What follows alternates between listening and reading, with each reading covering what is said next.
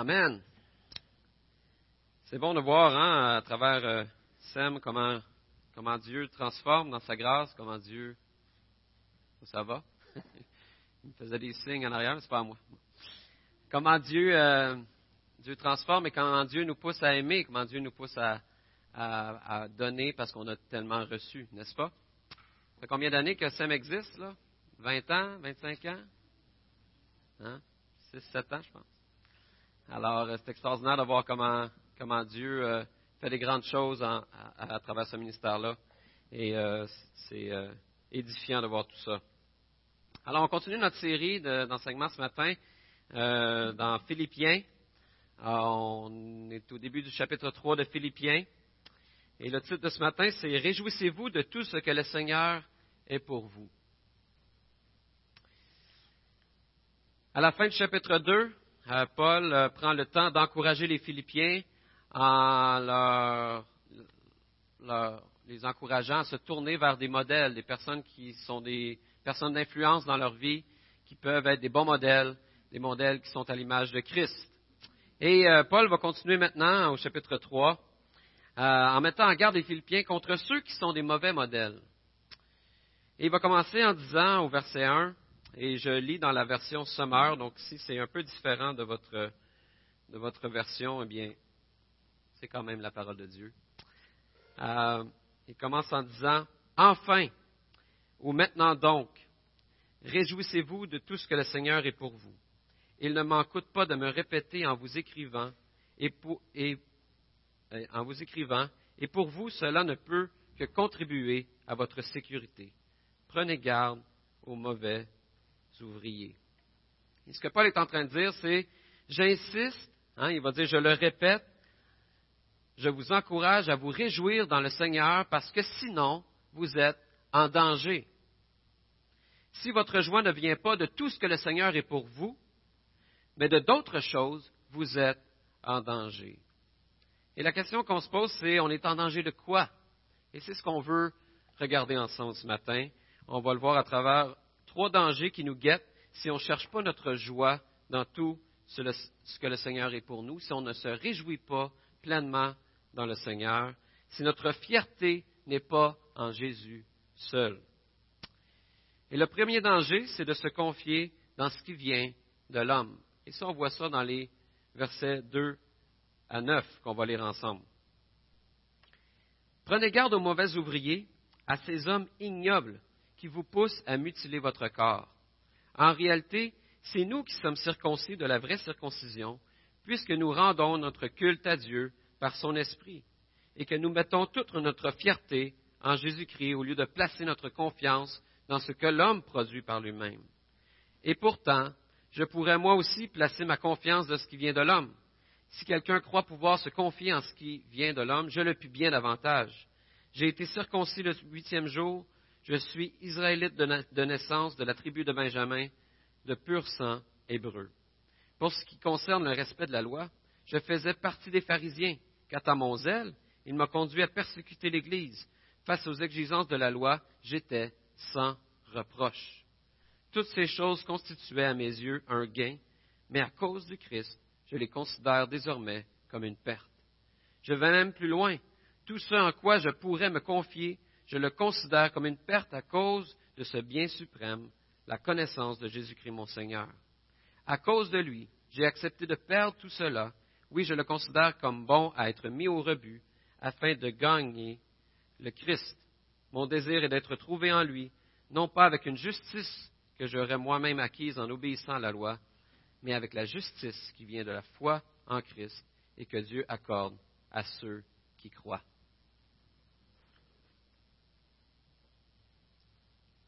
Alors, messieurs, avez-vous peur ce matin? Avez-vous peur d'être circoncis? Parce que c'est ce qu'il dit en début, hein? il nous dit à ces hommes ignobles qui vous poussent à mutiler votre corps. Et on peut se dire à quoi ça rime pour nous aujourd'hui? Hein? Nous, on n'est pas dans un contexte où ce que euh, des gens nous poussent à nous mutiler ou nous poussent à la circoncision. Et on est dans un contexte différent de, celui de, l'Église au début, où le judaïsme était très présent. Euh, mais le principe de la circoncision demeure et représente la nécessité d'accomplir la loi pour être acceptable devant Dieu. Ces hommes ignobles, comme les nomme Paul, disaient que l'accomplissement de la loi juive était nécessaire pour être acceptable devant Dieu. Oui, l'œuvre de Jésus était nécessaire, mais il fallait aussi accomplir la loi. Ils encourageaient les chrétiens à non seulement se confier en Jésus pour être sauvés, mais aussi dans leur performance, dans ce que l'homme peut accomplir par lui-même. Et la réponse de Paul est assez directe. Paul prend ce faux enseignement-là très au sérieux, et on voit ça de deux façons. Il va, dès le départ, les traiter, premièrement, de chiens. Hein, ce que moi j'ai lu dans ma version comme étant homme ignoble, dans certaines versions, ça dit c'est chien. Et si je vous traite de chien sale ce matin, ben, vous allez le prendre comme une insulte. Et vous avez raison. Non seulement vous avez raison, mais ce n'était pas différent dans ce temps-là non plus. C'était même pire. À notre époque, on parle du chien comme le meilleur ami de l'homme. Mais à l'époque, les chiens étaient errants. Ils mangeaient des déchets et étaient considérés comme une nuisance, comme un danger public. Alors pourquoi est-ce que Dieu utilise ce, mot, ce mot-là? Est-ce qu'il veut vraiment insulter les gens? Eh bien, j'aimerais vous proposer que Paul ne veut, pas ne veut pas insulter les gens, mais il utilise un mot fort pour attirer l'attention de ses lecteurs. Hein, il faut comprendre qu'à l'époque, les Juifs méprisaient les non-Juifs.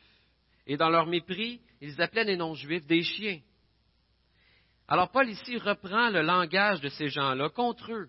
Et il dit aux Philippiens, qui étaient majoritairement des non-Juifs, n'écoutez pas ce que ces gens-là vous disent, parce que dans le fond, ils vous méprisent. Ils ne vous aiment pas et ne sont pas animés par des bons motifs lorsqu'ils vous demandent de vous conformer à la loi juive pour être agréable à Dieu. Et ensuite, Paul utilise son propre exemple pour démontrer la faiblesse et la gravité de leurs propos. Hein, il va dire, si ce qu'il vous enseigne était vrai, ben je l'aurais. Si ça existait, on l'aurait. Mais j'ai pas juste été, moi, j'ai pas juste été circoncis, je l'ai été dès mon jeune âge. Hein, le plus jeune qu'on pouvait être circoncis, c'est huit jours, mais moi, j'ai été circoncis à huit jours. Je suis un Israélite de naissance, de sang pur. Non seulement ça, mais je n'étais pas un juif moyen. J'étais un pharisien, un juif qui respecte la loi d'une manière très stricte, et je le faisais de façon irréprochable. Et en plus, j'avais consacré ma vie pour le respect de la loi en allant jusqu'à persécuter les chrétiens. Les chrétiens. J'étais le plus zélé des Juifs. Bref, si c'était possible d'être agréable à Dieu par ce qu'on peut faire par nos propres actions humaines, mais je serais dans les premiers à être agréable à Dieu. Mais Paul va dire, je considère maintenant tout ça comme une perte de la boue, des déchets, en comparaison avec la connaissance de Jésus-Christ, mon Seigneur. Lorsque Paul a rencontré Jésus, bien des années plus tôt, Jésus lui a demandé, Paul, pourquoi me persécutes-tu? Pourquoi tu me persécutes? Et dans cette question, on peut entendre, Paul, pourquoi est-ce que tu fais tout ça? Pourquoi est-ce que tu es si zélé? Pourquoi est-ce que tu as consacré ta vie au respect de la loi jusqu'à amener les gens en prison? Tu ne trouves pas ça lourd de devoir respecter la loi, de toujours te demander si tu en as assez fait? Paul, tu n'as pas besoin de faire tout ça pour être aimé de Dieu, parce que je t'ai déjà aimé. Je t'ai tellement aimé que j'ai tout fait parce que je savais que tu n'étais pas capable de le faire. J'ai vécu une vie parfaite, donc je ne méritais pas de mourir, mais je suis quand même mort parce que toi, tu n'as pas mené une vie parfaite et toi, tu méritais de mourir, et j'ai décidé de prendre ta place, simplement parce que je t'aime. Et en plus de ça, j'ai vaincu la mort pour toi en ressuscitant, pour que tu puisses vivre une relation avec moi pour l'éternité, une relation avec quelqu'un qui ne va jamais te quitter, qui ne va jamais arrêter de t'aimer, même si tu l'aimes pas de manière parfaite, qui ne va jamais te trahir ou te laisser tomber. Et Paul était devant un choix. Choisir entre se confier et se réjouir dans ses efforts imparfaits qui ne peuvent pas plaire à Dieu et qui sont lourds à porter, ou se confier, se, réjouir, se réjouir, se reposer dans l'œuvre parfaite de Jésus qui plaît déjà à Dieu. C'est comme si Paul devait choisir entre la maison de ses rêves, toutes dépenses payées, l'entretien de la maison faite pour l'éternité et un bout de gyproc brisé, un bout de mur en plâtre. Et ce que Paul est en train de dire aux Philippiens, c'est que ces faux enseignants-là, ils vous offrent de vous réjouir dans un bout de gyproc? Quand vous avez déjà tout pour vous réjouir, vous avez déjà une maison de rêve, toutes dépenses et entretiens payés pour l'éternité avec Jésus. Êtes-vous fou? Voulez-vous échanger tout ce que Jésus est pour vous pour un bout de gyproc? Le danger auquel Paul met en garde les Philippiens, c'est de se réjouir dans un faux évangile, dans une fausse bonne nouvelle, de se réjouir dans une nouvelle qui, dans le fond, n'est pas une bonne nouvelle du tout. Et ce danger-là n'est pas seulement pour ceux qui n'ont pas encore rencontré Jésus, mais aussi pour ceux qui l'ont déjà rencontré. Donc pour beaucoup d'entre nous ici. Parce que Paul va dire plus loin, je vais même plus loin, hein, il dit ça au verset 8, tout ce en quoi je pourrais me confier, donc présentement, pas juste dans le passé, je le considère comme une perte. Autrement dit, même après notre rencontre avec Jésus, on est en danger de se réjouir dans nos performances et dans nos bonnes actions, plutôt que dans tout ce que Jésus est pour nous. Et Paul, prend ce danger-là très au sérieux. Et je crois qu'on devait le prendre au sérieux également, parce que Jésus a dit dans Matthieu 7, Au jour du jugement, nombreux sont ceux qui me diront, Seigneur, Seigneur, nous avons prophétisé en ton nom, nous avons chassé des démons en ton nom, nous avons fait beaucoup de miracles en ton nom. Je leur déclarerai alors, je ne vous ai jamais connu. Allez-vous-en, vous qui pratiquez le mal. Autrement dit, on peut se dire chrétien, on peut penser qu'on est chrétien et pas l'être du tout. Ou encore, on peut être un chrétien, mais se réjouir et croire dans un évangile qui n'est pas la bonne nouvelle offerte par Jésus. Et ce matin, vous allez peut-être trouver que je vais, j'y vais un peu durement. Et honnêtement, je, préférerais que vous m'aimiez ce matin et que, je n'aie pas à, aller dans cette direction-là. Mais je pense que c'est important de s'examiner, de voir où on en est avec Dieu. Alors, premièrement, avant de réellement se réjouir en Jésus, ben, il faut réaliser et ressentir que tu as échoué à respecter les commandements de Dieu. Il faut réaliser que ce n'est pas suffisant d'essayer de les respecter. Il faut toutes les respecter, et pas juste une fois, mais pour tout le temps. Hein, le moindre écart moral à la loi de Dieu, que ce soit en pensée, en mots ou en action, mérite d'être séparé de Dieu pour l'éternité. Car le salaire du péché, c'est la mort. C'est ce que Paul nous dit dans sa lettre aux Romains. Donc laissez-moi vous demander, laisse-moi te demander franchement, est-ce que le souvenir de tes péchés est sérieux pour toi? Est-ce que tu as déjà réalisé que tu mérites la colère de Dieu, que tu mérites que la colère de Dieu tombe sur toi en raison de tes mauvaises actions? Est-ce qu'il y a un moment dans ta vie où tu as réalisé ça et que tu as dit, oui, j'ai besoin d'un sauveur? Parce que si ce n'est pas le cas ce matin, si tu n'as jamais reconnu tes mauvaises actions et que ces mauvaises actions-là te séparent de Dieu, eh bien de grâce, par respect, par amour pour Jésus-Christ, appelle-toi pas un chrétien. Peut-être que tu ressens une certaine joie quand tu penses à Jésus, puis à, comment il est, puis à, à ce qu'il a fait, mais je te garantis que si tu n'as pas passé par cette étape-là, ce n'est pas la vraie joie que tu ressens.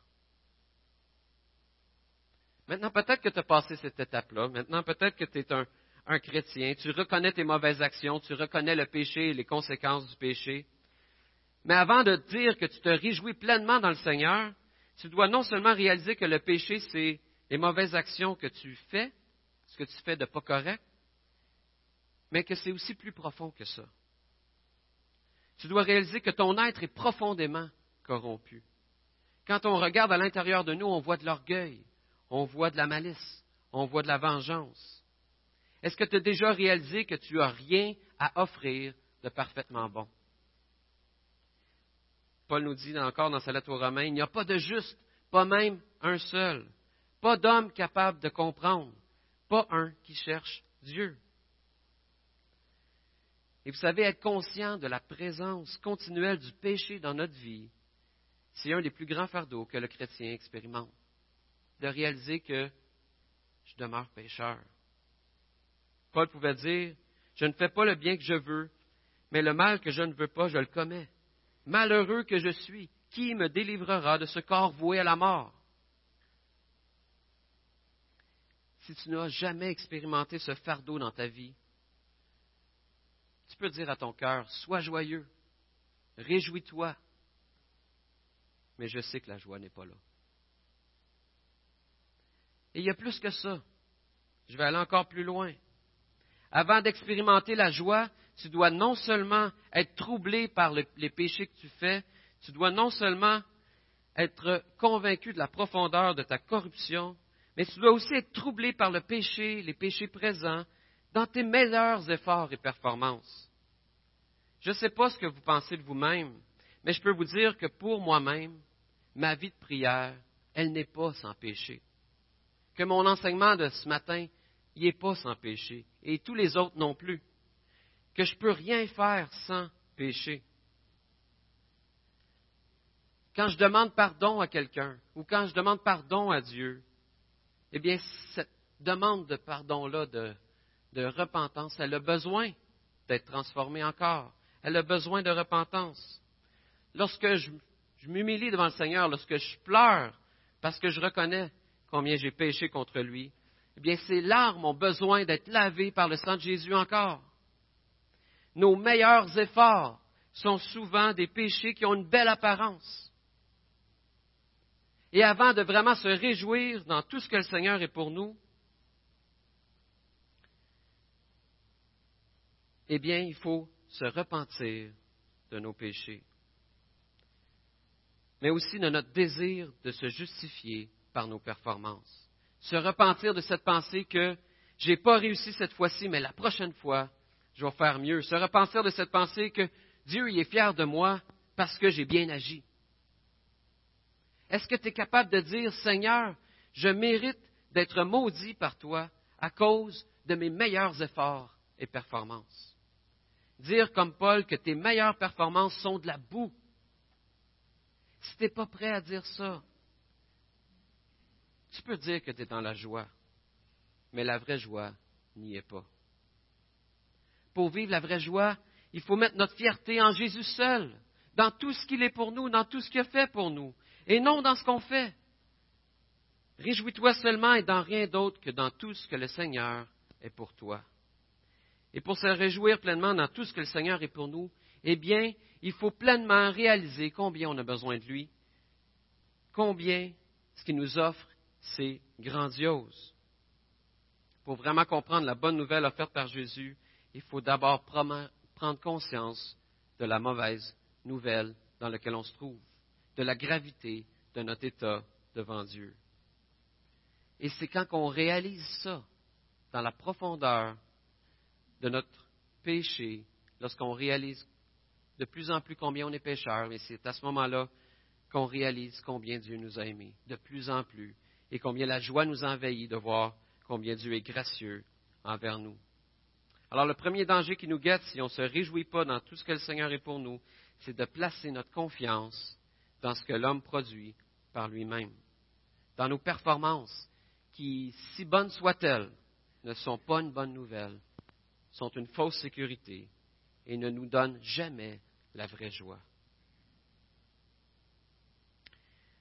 Le deuxième danger qui nous guette si on ne se réjouit pas dans tout ce que le Seigneur est pour nous, eh bien, c'est de perdre de vue le but de la vie chrétienne. Et on voit ça dans les versets 10 à 14. On va les lire ensemble. C'est ainsi que je pourrais connaître le Christ, c'est-à-dire expérimenter la puissance de sa résurrection et avoir part à ses souffrances, en devenant semblable à lui, jusque dans sa mort, afin de parvenir, quoi qu'il arrive, à la résurrection d'entre les morts. Non, certes, je ne suis pas encore parvenu au but. Je n'ai pas atteint la perfection, mais je continue à courir pour tâcher de saisir le prix. Car Jésus-Christ s'est saisi de moi. Non, frère, pour moi, je n'estime pas avoir saisi le prix, mais je fais une seule chose, oubliant ce qui est derrière moi et tendant toute mon énergie vers ce qui est devant moi, je poursuis ma course vers le but pour remporter le prix attaché à l'appel que Dieu nous a adressé du haut du ciel dans l'union avec Jésus-Christ. Paul nous parle ici de persévérer vers le but. Et c'est quoi le but? Et Paul répond dès le départ à cette question-là au verset 10, il nous dit, C'est ainsi que je pourrai connaître le Christ, c'est-à-dire expérimenter la puissance de sa résurrection et avoir part à ses souffrances en devenant semblable à lui jusque dans sa mort, afin de parvenir, quoi qu'il arrive, à la résurrection d'entre les morts. Hein, le but de la vie chrétienne, c'est de connaître de plus en plus Jésus, de devenir de plus en plus comme lui. C'est être un disciple de Christ. C'est avancer de progrès en progrès en me laissant transformer par lui. Vous savez, souvent on s'examine soi-même et on est satisfait de ce que Dieu a fait. On regarde ce qu'on était avant, on se regarde maintenant puis on dit Wow, t'as fait, as bien fait ça, puis ouais, ben, je pense que je peux me reposer maintenant. Dieu, t'as bien fait ta job. On est satisfait de notre état. Mais merci qu'on a un Dieu qui n'est pas encore satisfait et qui continue à nous poursuivre et à persévérer pour nous transformer et nous amener de plus en plus à sa ressemblance pour nous amener à aimer de plus en plus comme lui il aime, être patient comme il est patient, être bon et généreux comme il est, être doux comme il est, adorer Dieu de mieux en mieux. Si on perd de vue ce but, eh bien on court après un autre but nécessairement. Et ça peut être un but comme souffrir le moins possible. Mon objectif, mon but, c'est de souffrir le moins possible ou avoir une vie la plus confortable que possible. Être aimé, apprécié, de quelqu'un ou des gens en général. Avoir du succès dans mes entreprises, avoir du plaisir et profiter de tout ce que la vie m'offre.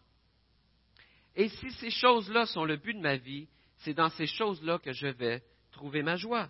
Et quand ces choses-là vont disparaître parce que la maladie va arriver, ou parce que je vais perdre mon emploi, ou la reconnaissance des autres pour X raisons, ou l'opportunité de faire de tel ou tel loisir, eh bien, je vais perdre le sujet de ma joie. Vous savez, le, roi David, avant d'être roi, était poursuivi par Saül, parce que Saül en voulait à, sa vie. Et David se cache dans les cavernes. Il doit faire attention partout où il va. Tout, tout, le monde est à sa recherche, tout le monde euh, veut sa peau. Et David est dans un moment de détresse extrême. Et il écrit le psaume 27. Et on pourrait s'attendre que, que Paul, euh, que, que David prie pour la, pour la délivrance, demande à Dieu d'être délivré de cette situation-là. Et c'est pas mal de prier pour la délivrance. Il y a plein d'autres psaumes qui nous parlent de, de, demander et de supplier Dieu pour être délivré, de s'attendre à Dieu parce que la délivrance vient de lui. Mais ici, Paul prie pour autre chose. Et on lit au verset 4, J'ai présenté à l'Éternel un seul souhait, un seul, mais qui me tient vraiment à cœur. Je voudrais habiter dans la maison de l'Éternel tous les jours de ma vie, afin d'admirer l'Éternel dans sa beauté et de chercher à le connaître dans sa demeure. Ce que David veut dans ce moment de détresse, c'est admirer le Seigneur. C'est voir la beauté de Dieu, de plus en plus le connaître et d'admirer sa beauté. Parce que la joie véritable qui ne peut pas se perdre ne dépend pas des circonstances. Elle ne se trouve que dans le Seigneur qui est tout pour nous. Même au milieu des circonstances difficiles, Jésus est avec nous et je peux l'admirer, je peux me réjouir de tout ce qu'il a fait, de tout ce qu'il est pour moi, et trouver ma joie malgré les circonstances. Et finalement, le dernier danger de ne pas trouver notre joie dans tout ce que le Seigneur est pour nous, eh bien, c'est qu'on s'attache à des choses qui ne sont pas essentielles. Et on voit ça dans les versets 15 et 16.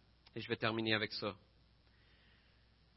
On va lire, Nous tous qui sommes spirituellement adultes, c'est cette pensée qui doit nous diriger. Et si, sur un point quelconque, vous pensez différemment, Dieu vous éclairera aussi là-dessus. Seulement, au point où nous en sommes parvenus, continuons à marcher ensemble dans la même direction. Vous savez, la majorité des divisions dans les églises, la majorité des conflits qu'on peut retrouver, ne sont, pas motivés par des sujets de doctrine essentiels. Hein? on n'est pas en conflit, on n'est pas en, train de, défendre la bonne nouvelle du salut en Jésus.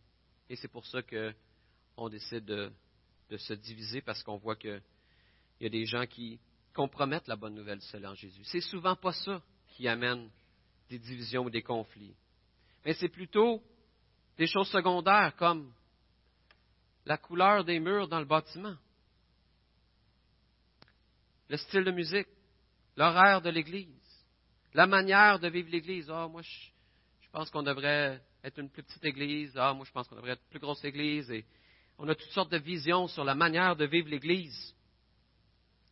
Et Paul n'est pas en train de nous dire qu'on ne doit pas avoir d'opinion sur ces sujets-là et qu'on ne doit jamais discuter de ces sujets-là.